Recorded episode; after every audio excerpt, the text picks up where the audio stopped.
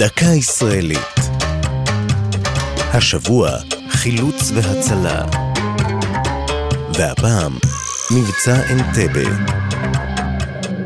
מבצע חילוץ נוסעי המטוס מאדמת אפריקה היה לאחת הפעולות הנועזות ביותר בתולדות צה"ל.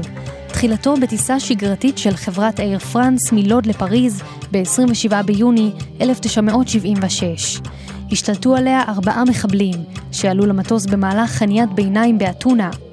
הם פקדו על הטייס לנחות בלוב ואחר כך באנטבה שבאוגנדה, בדרומה של יבשת אפריקה. אחרי הנחיתה כלאו בטרמינל כמאה איש, הנוסעים היהודיים ואיתם צוות המטוס שהתעקש להישאר עמם. השאר שוחררו.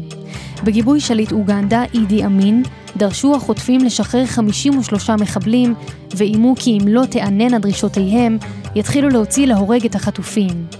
באותה שעה החלו כבר גורמים בצה"ל לתכנן מבצע חילוץ. במוצאי שלושה ביולי נחתו בשדה התעופה באנטבה שלושה מטוסים ישראליים ובהם כמאה לוחמים.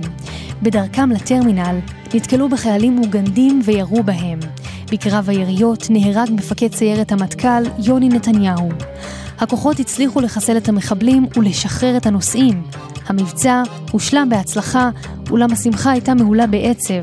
פרט למותו של יוני נתניהו, נרצחו ארבעה חטופים.